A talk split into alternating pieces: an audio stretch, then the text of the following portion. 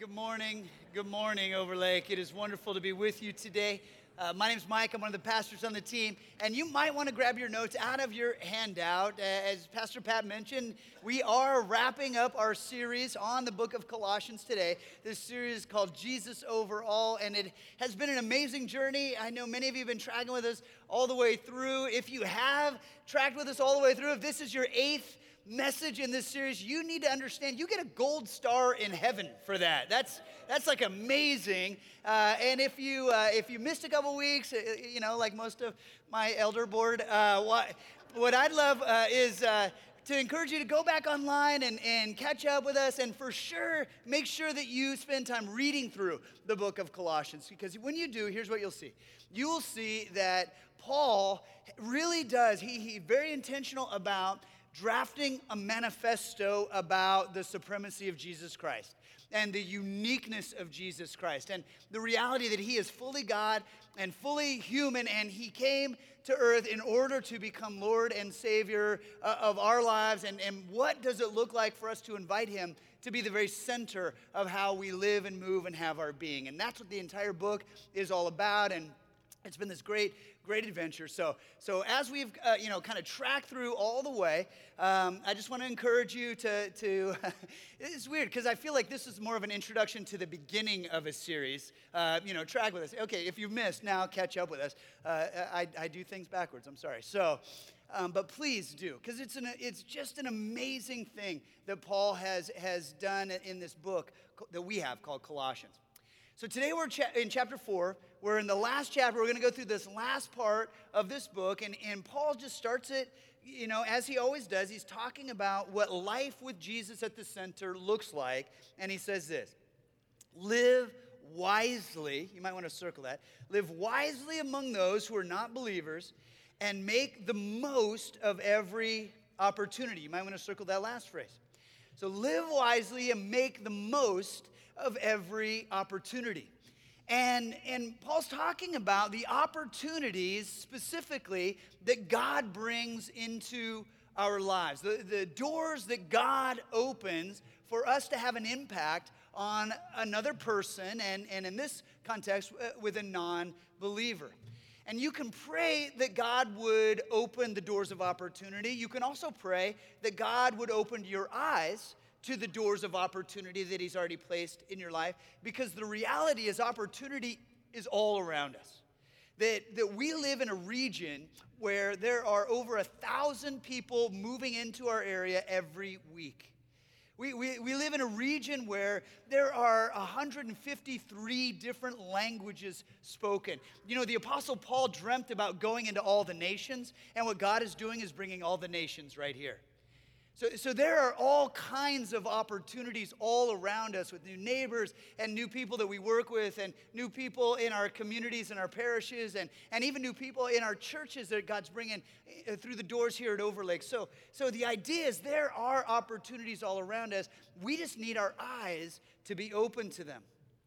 I remember one time a few years ago, I was dropping off my son at soccer practice and, and dropped him off, and, and uh, one of the other moms came up to me and said, Excuse me, by any chance, are, do you happen to be the pastor of a local church? And, um, and, and I think she asked me because she already knew that I was a pastor at, at Overlake, because I'm pretty sure you don't get asked that question, you know, often in your, in your life. And so uh, so she said, yeah, are you? I said, yeah, I'm Pastor Mike. I'm over at Overlake. And we started a conversation, and, and Jody and I ended up becoming friends with her. And she had a whole lot of things that God was stirring in her heart spiritually, and she'd come out of a certain background and just had a bunch of questions. And so we just ended up, uh, in terms of our friendship and sidelines of soccer games, we just ended up continuing conversation, seeking to live wisely, seeking to make the most of this opportunity. And over the course of the next 12 months, she just leapfrogged her way to a faith in Jesus Christ. She decided, yeah, I want to follow Jesus. And so I, I just want you to see that these are the kind of things. And, and by the way, let me be very clear Jesus was already working in her life. That's the thing. And, and in your opportunities, the opportunities that you have that God opens up, you need to understand God's already at work there. So all we need to do is step in and embrace and live uh, wisely and, and, and make the most of this opportunity. Kind of seek his leadership and direction on how to do that. And then, of course, Paul, in the very next verse, gives us one way that we do make the most of opportunities, the one way that we do live wisely. He says, Let your conversation, oh, so how you talk matters, right? Let your conversation be always full of grace, seasoned with salt, so that you will know how to answer everyone. So let your talk be seasoned well. Let your conversation be well seasoned. And it's not salty like sassy salty, okay? I, have got three teenagers in my home, and they're often salty. That's not what Paul's talking about. Paul's talking about the kind of, you know, appropriate seasoning. And in fact, in the ancient world, you probably already know this, but salt was a big deal. Salt was more than a, a commodity. Salt was actually so precious, it was a currency in the ancient world. And that's actually where we get the phrase, you've probably heard this through the ages, it's uh, somebody who's worth their salt. Right? It's because salt was a way that we would make payment, that we would give somebody a good day's wage and, and paid in salt. And, and so somebody who's worth their salt if they worked really, really well. See, salt is a beautiful thing in the ancient world. And what Paul's talking about is salt brings out the best flavor in, in a meal. And that's what we're to do with our conversation. We're to bring out the very best in another person. We're to allow our conversation elevate that person. Seek to dignify that person. See, seek to make sure that the, the whole topic that we're talking about goes up a notch. And, and I love how he starts the phrase, uh, full of grace.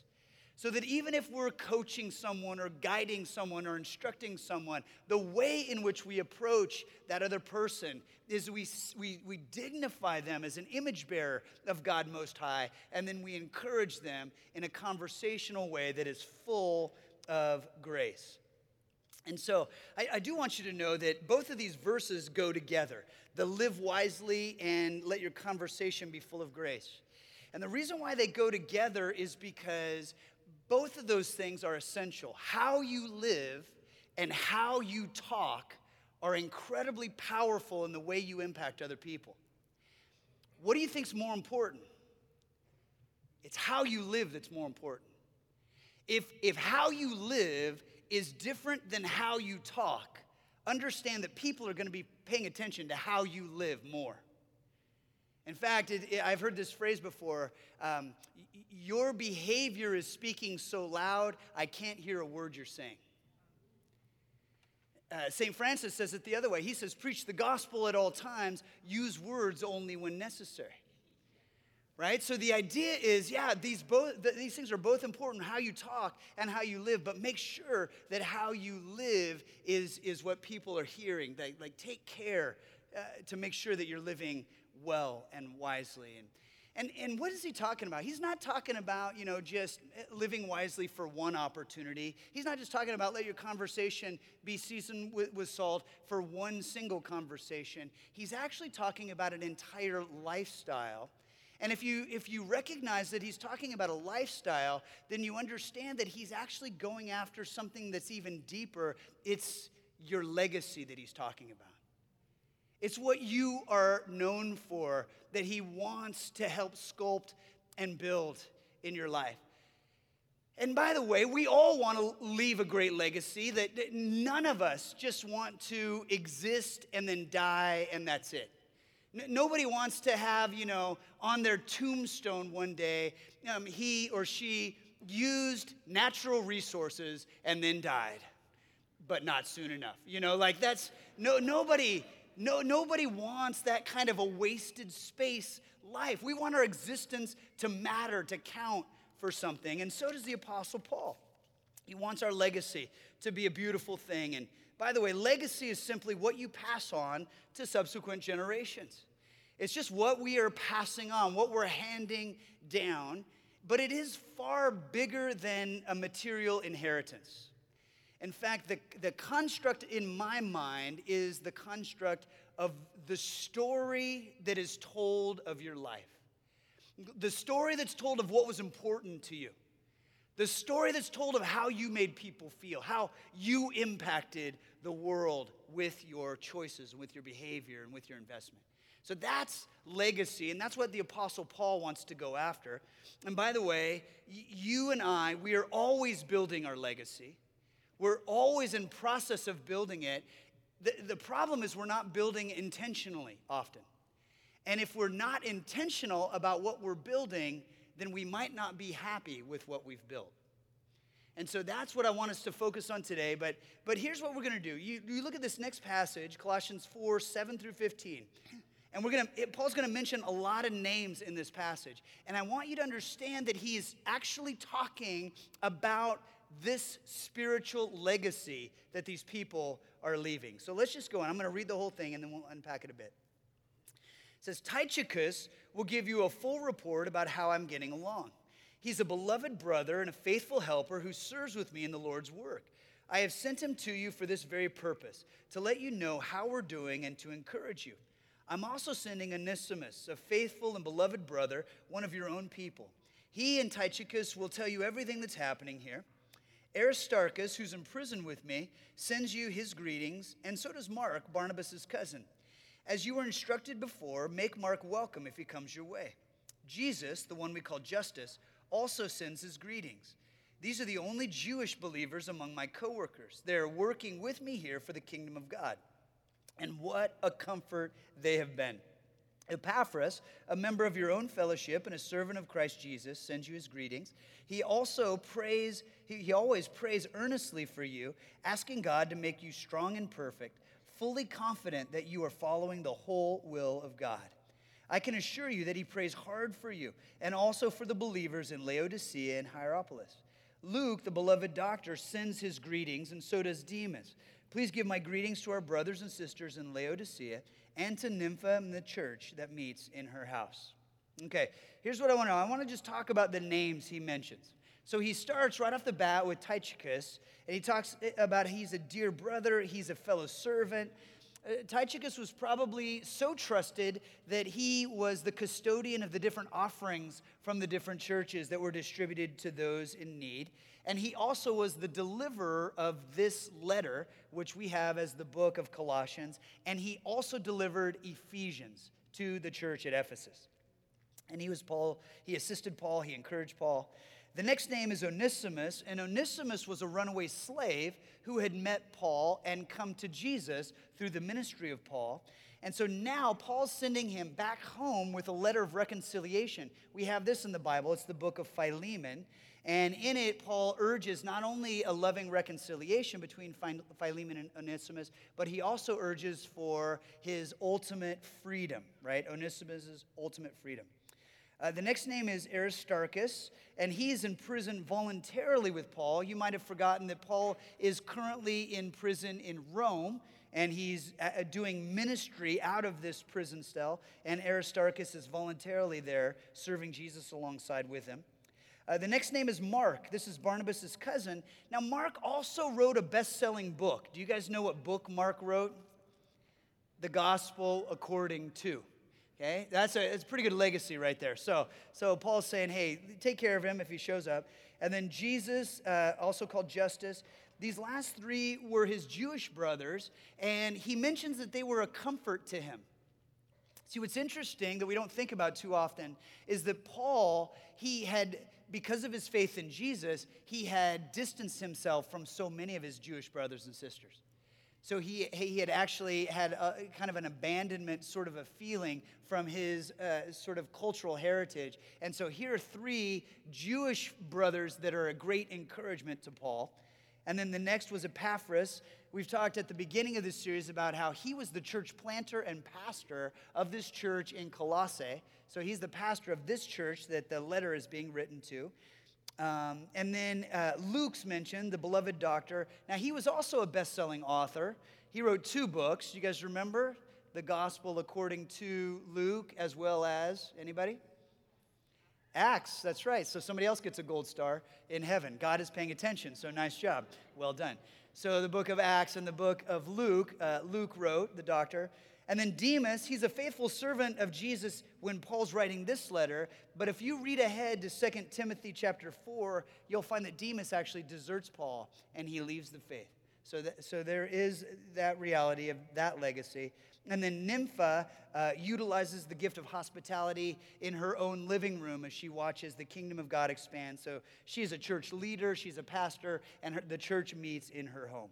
So, these are the men and women who are sacrificially and seriously serving the person of Jesus in the kingdom of God. And I want to tell you that the legacy that they have left behind, you and I right now are continuing. That we, the saints in the faith today, stand upon the shoulders of those who have gone before. And so, if, if you have ever encouraged another brother and sister in faith, then you are following in the legacy of Tychicus. And if you've ever opened your home and invited others in, utilizing the gift of hospitality, or, or maybe you have uh, had small groups meet in your home or Bible studies meet in your home, then you are following in the legacy of Nympha. And if you have ever wrestled in prayer, if you, if you have ever gone to bat intercessing or praying for other brothers and sisters in faith, you are following in the legacy of Epaphras.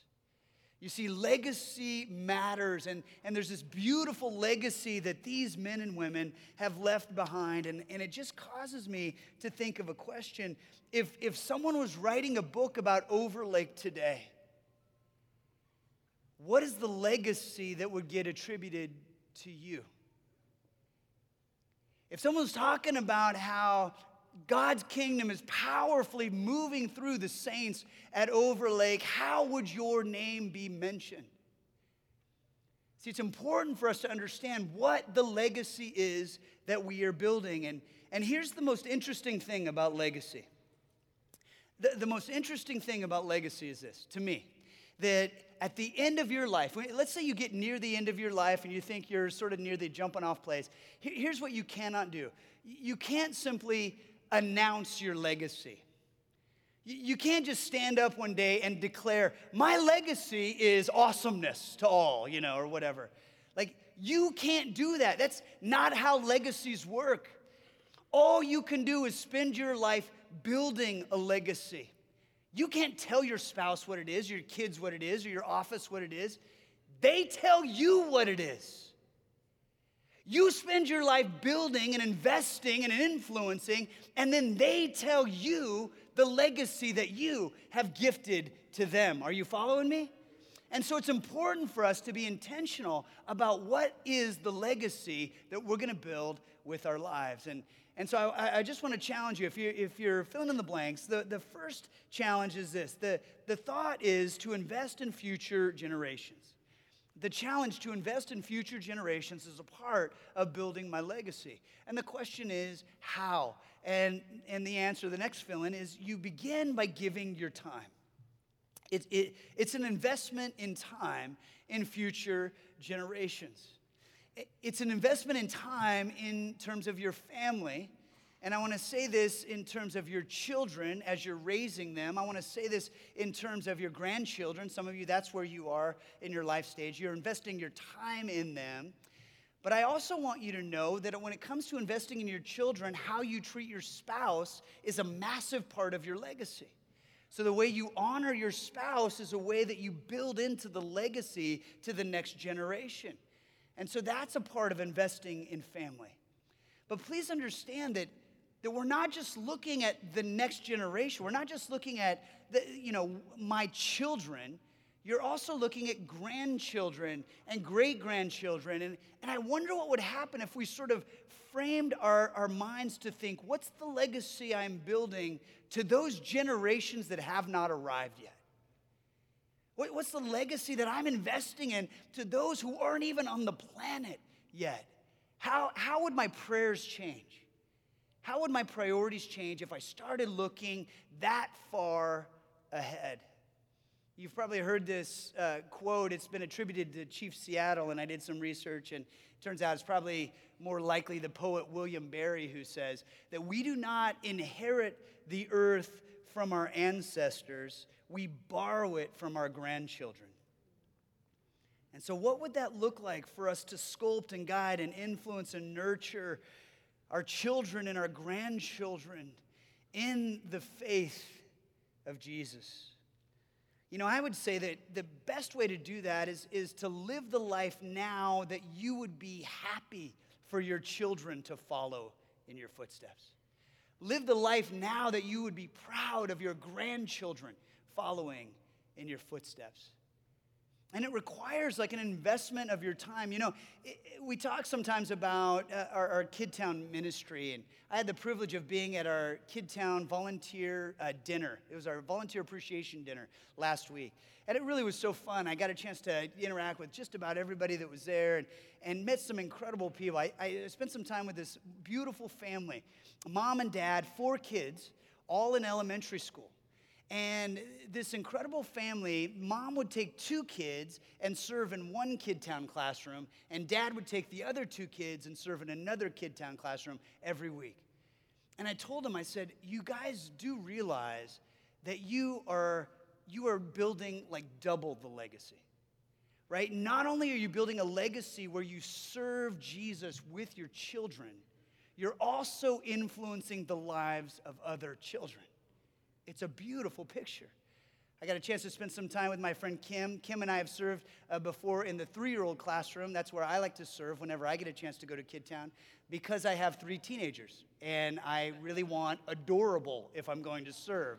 So I, uh, I, have been in the three year old classroom with Kim, and she was talking to me that she says, Mike, at the end of this year, I think I'm going to graduate up. I, I want to move up from the three year old classroom. When my kids turn four, I want to graduate with them. And I told her, Kim, do you do realize that this is how you become a part of the family conversation of faith? Right? By investing year in and year out in these young lives. Uh, this is like the story of parents as they talk to their kids about faith. Your name is going to be mentioned. It's a beautiful thing. I was talking to my buddy Dwight. Dwight has served in Kidtown ministry for as long as I've been at Overlake, for over 15 years. And I told him, Dwight, your legacy is faithfulness. And it's a beautiful, beautiful legacy. Year in and year out, he's showing up and investing. And I was thinking this week, you know, I, I, I really want you to wrestle with this question Is there a greater privilege in investing in the future of the faith of Jesus followership? Is there a greater privilege we have of sculpting eternity in the hearts of the next generation? Is there anything higher or more holy than that kind of a call? And I, I, just want to encourage you to realize that the greatest inheritance you could possibly give is a spiritual inheritance of faithfulness to Jesus. Are you with me, Overlake? So invest time, uh, you invest in the next generation. The next fill in is just the challenge to mentor and to find somebody to mentor. You can only mentor one on one. So, this is not something you can do in mass. This is just a life on life kind of a relationship. And I don't think you can mentor unless you are receiving mentorship in your own life. I've shared this before Overlake. I have two pastors. Both of them are about 10 years ahead of me in terms of experience and their life stage. And, and these are guys that just pour into my life. We pray together. I get with them. I listen to their wisdom. I'm humble before them. I want to receive what it is that they have for me. And then there are also some pastors that, that are in a younger generation than I am that I'm able to then speak life and encouragement into their lives. And just on Tuesday, I got a phone call from a pastor friend of mine. He's the lead pastor down in Long Beach, California. He was actually in a youth ministry class. Pastor Lynn Ellis and I taught a class at Hope International University when we lived down there, and, and uh, not together. We didn't live together down there. We were both together in Orange County. I'm sorry, that sounded really weird. Um, you do realize that like half of the staff is from Orange County. Have you realized that? Like, and that's just because you know everyone wants out of Orange County. So. But, uh, but we taught this class down at Hope International University, and this was one of uh, just a great student in that time frame. We became friends, and, and so he calls me up on Tuesday. He's going through a really tough season in ministry, and I was able just to speak life into him and encouragement for the, hour and a half that we were on the phone. And it, what I want you to see is that, that you can't do this thing, you can't just do this thing shotgun blast. That in order to mentor, you actually have to build relationship. And you have to be willing to walk roads and seasons with different people in order to impact their lives in this way. And what is it that you give? See, some of you people, uh, some of you, as you think of yourself, you think, what can I give to someone? What is it that I mentor with? I don't know if I have any expertise necessarily. And here's the challenge what you offer another person is simply what God has built in you.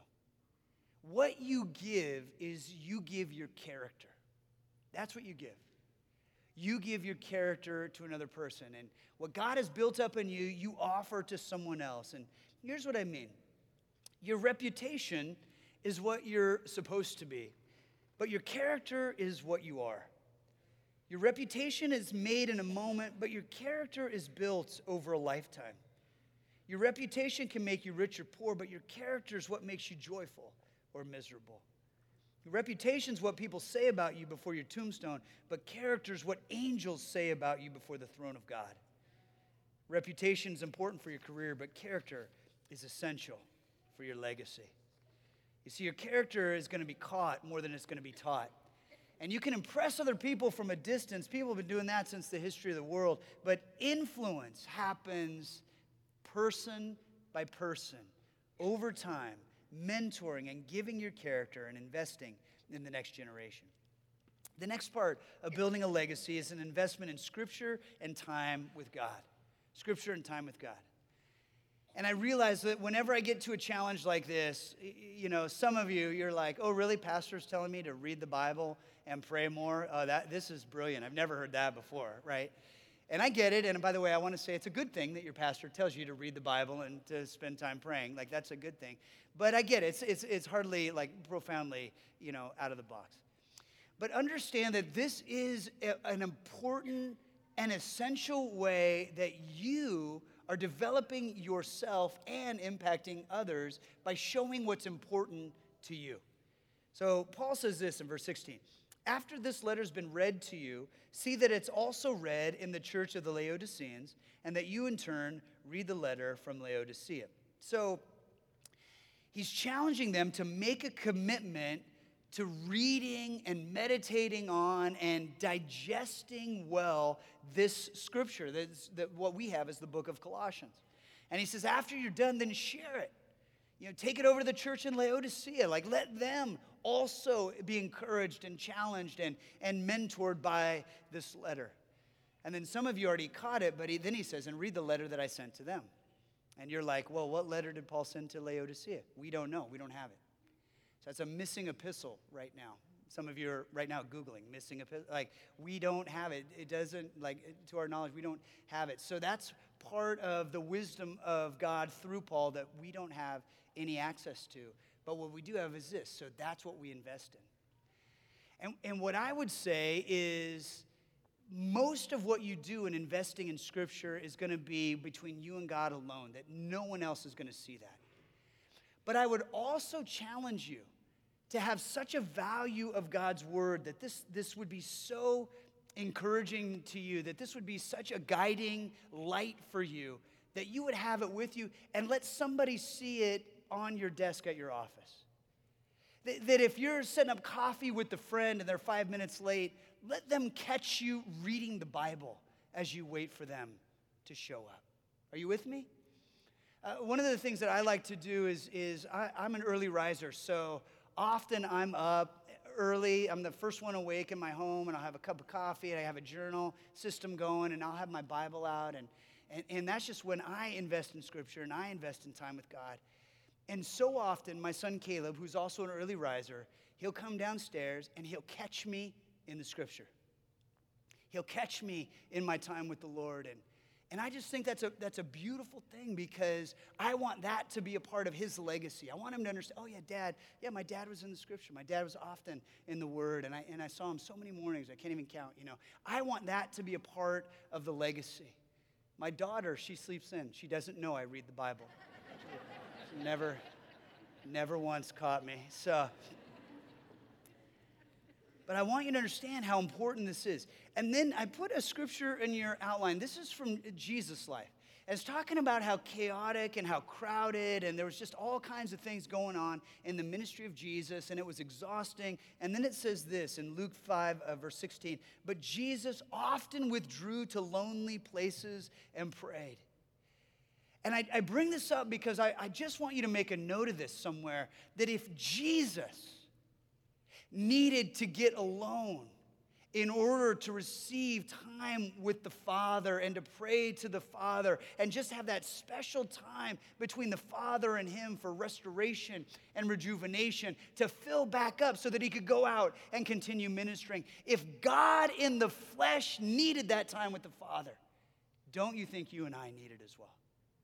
Right? We need to invest in that time with the Lord. So invest in Scripture, invest in time with God. And then the last fill in here is invest in God's work. Invest in God's work. Verse 17, Paul writes, uh, Tell Archippus, see to it that you complete the work you've received in the Lord. Complete the work. Now, that idea of completion requires a long obedience in the same direction. It requires a sense of steadfastness and perseverance. In order to take something from beginning to completion, it requires a stick to itiveness. And, and, and Paul's saying, be sure that you complete the work. And, and even when you hear that phrase, maybe some of you are like, oh, I know exactly what that work is. I know exactly the work that God has called me to complete. I just want to encourage you continue, persevere, be steadfast, be relentless as you go after completing that work. But many of us, we don't know. It's, it, it, it's not super clear. We don't have a, a specific task or specific work that we feel God has placed in us. And, and so I just want to start with a, with a real clear premise about this. You do realize that God is doing a work in you, and God is doing a work through you. You do realize that, that God wants to work in you, and then in you wants to work in the world. That that is a part of his process, and, and, and, and he's, he's wanting us to be active participants with him in this. But I was thinking about this analogy that, that the, the problem is we don't understand this. We, there's, there's a difference between these two constructs, and we think God is one of these two constructs. And here's, here's what I mean there's a difference between a cook and a chef. And we treat God like a cook when God is really a chef. I'll explain, don't worry. The idea is this what does a cook do? A cook takes a recipe that has been handed to him or her. The, the, the cook receives a recipe and then all the ingredients and the cook just takes the ingredients they're given, puts it all together, follows the recipe, and hands over a meal. It's a standardized process. Here's what I mean. If you want to make this really clear in your mind, just write down Denny's has cooks, right?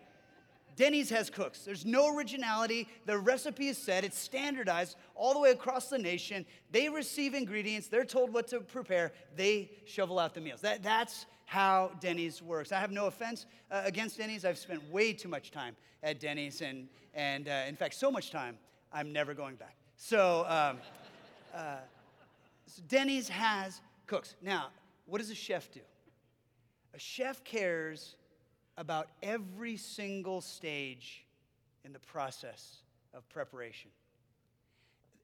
The chef cares about the ingredients and the quality of the ingredients and the source of the ingredients. And so, in this region, you would recognize that what was a chef in this region? A chef would care about uh, locally sourced. Chef would care about organic. A chef would care about free range or ethically raised. Or uh, a chef would care about all kinds of things that have to do with the origination and the quality of the ingredients. Again, to make it clear, Canlis has a chef, right?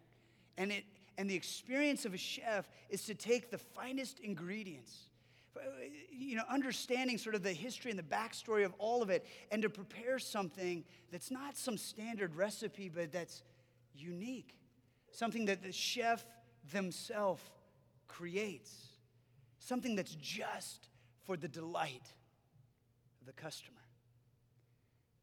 Now, I want you to understand what God is. God is a chef, but we treat God like a cook. And here's what I mean we come to God and we say, God, here's the ingredients, make me a delicious meal.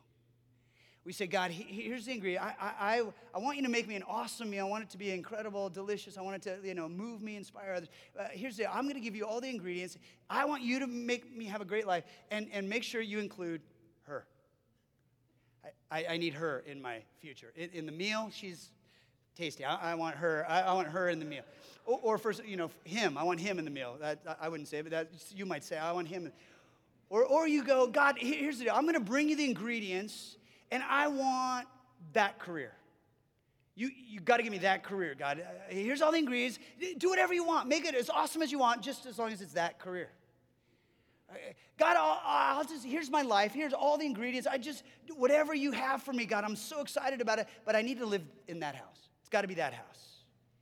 Or, God, I need just whatever you have. Here's the ingredients. I need to make this level of income. Or I need to have this level of fame. God, I trust you with everything. I trust you with my whole, every, everything, all the future, the legacy, it's all yours. Here's the ingredients. Just make sure I win the lottery. You know, that, that's all I need. And God's saying, you're treating me like a cook. You, you want a delicious meal, and yet you're giving me fast food ingredients. If you don't let me prepare the ingredients, you can't hold me responsible for the meal. And you might want to write that down because it's important for us to understand that if we don't let him choose the ingredients, we can't hold him responsible for the meal and we consistently give God the ingredients and we force the ingredients on God, we tell him, this is how you do it, and this is what you do, and this is who you do it with. And God says, look, you're not gonna like the meal that's being prepared. You gotta trust me. You gotta trust me. And you say, well, how is it then that he gets the ingredients to prepare the meal that he wants to prepare? And, and I would tell you that these ingredients, they come from within you. They come from your long intimacy and obedience with Him. And right now, in the life that you are currently within, God is doing a work in you if you will remain faithful. And so, right now in your career, as you walk faithfully with the Lord, there are ingredients that are being prepared for you. And right now in your relationships, right now in your marriage, if you will walk faithfully with the Lord, there are ingredients that can be harvested. And right now, in your finances, right now, in the obstacles that you face, right now, in whatever the challenge is from a health perspective, or whatever the, the challenge is from a broken relationship perspective, you need to understand that right now, as you walk faithfully and obediently with the Lord, He is able to harvest delicious, organic, wonderful ingredients to prepare for you a meal that will be so delicious that generations will speak of it. This is why the scripture says, Delight yourself in the Lord and He will give you the desires of your heart. You know, we treat God like a cook when we say, Here's the desires of my heart. Make all these things happen. And He says, No, delight yourself in me. Follow me faithfully. Walk with me in obedience. Allow this long intimacy with Jesus at the very center of your life. Let that be the story, and out of it, the ingredients will come to prepare the bountiful table that I have in store for you. Amen. You guys with me? You know, first service clapped. I, I, am not saying that you're not as good as them or.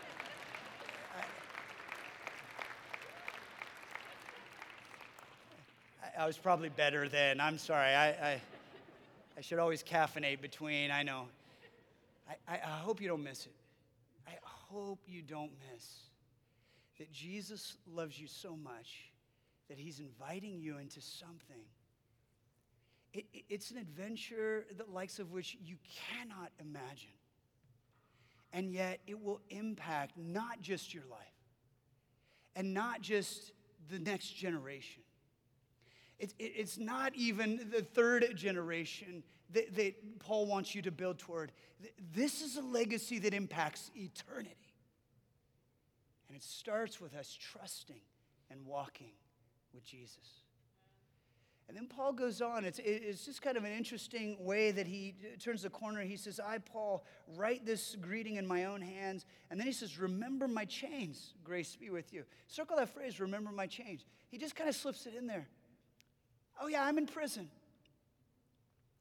right? And, and, and Paul would be the first person. In fact, when we get to eternity, we're, we're going to see Paul and he's going to give us his story and it's going to be beautiful. But you need to understand that Paul is going to be the first person to say, following Jesus is an adventure. It's a flat open, wide open, it's just absolutely pedal to the metal adventure following Jesus Christ. And he would say, I, I, I'll give you this testimony because it includes all kinds of things. It includes travel, and it includes shipwreck and snakebite. It includes having people throw rocks at your head and getting thrown into jail, but it also includes people receiving Jesus and people getting healed and just miracle after miracle happening. And, and he says, Oh, yeah, remember my chains, he says. It's an adventure. And sometimes it's a really difficult adventure, but it's never boring right? It's, it, adventures aren't all May walks in sunshine, Mr. Baggins. Like, I, I hope you understand. Adventures can be incredible and they can be awesome and they can be difficult. And remember my chains. And I just, I wonder, it, it, when was the last time we suffered any chains? Right? When was the last time that we ever actually uh, t- took a knock for our faith? Like, are we living out there enough? Is it, is it out there enough where we could have some negative response to how passionately we love Jesus? Because this last verse, again, this is from Paul in 1 Corinthians 15 58. Let nothing move you, he says. Always give yourselves fully. Circle that word, fully. Above it, you could also write the word passionately. That's what he's going after. Always give yourselves fully, passionately to the work of the Lord because you know that your labor in the Lord is not in vain. And when was the last time you were so passionate about your love of Jesus Christ? When was the last time you can remember that you were so passionate about his work in your life? When was the last time you were so passionate about participating in the work that he was doing through you to impact someone else.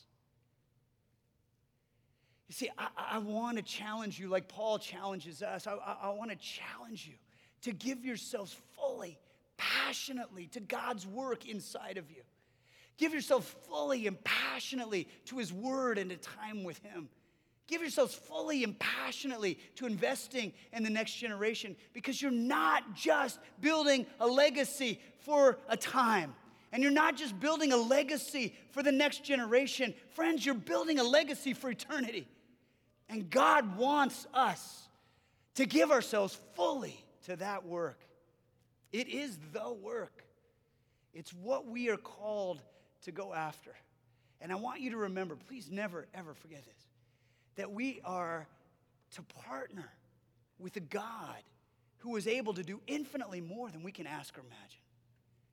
Remember that we're, we're partnering with a God who says, Ask of me, and I'll give you the nations. And, and never forget that no matter how passionate you can be for Jesus Christ, it's nothing compared to how passionate He is for you. Amen? All right.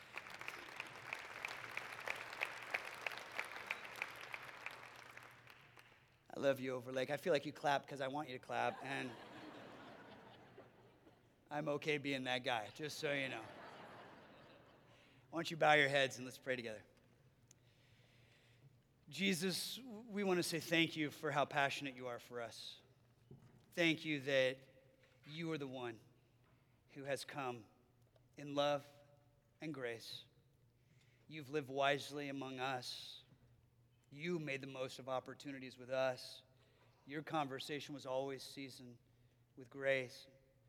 You always were able to bring out the best, and, and you always persevered. You, you were the one who completed the work that you were assigned to do. And Jesus, we just want to confess that the legacy that you have built uh, is it's amazing and it's eternal. It's limitless. There's no way we can get our minds around how you have impacted this planet, let alone history, let alone our personal lives and history. And, and so, Jesus, we just want to say thank you. We start there. But right now, Lord, what we, what we want, what we want to ask you is for the courage to build a legacy with our lives that makes you proud. We want to build a legacy that makes you proud. So, would you do your work in us? Holy Spirit, come. We invite you. Do your work. And let us build the legacy that you have for us to build. We pray it in your name. Amen.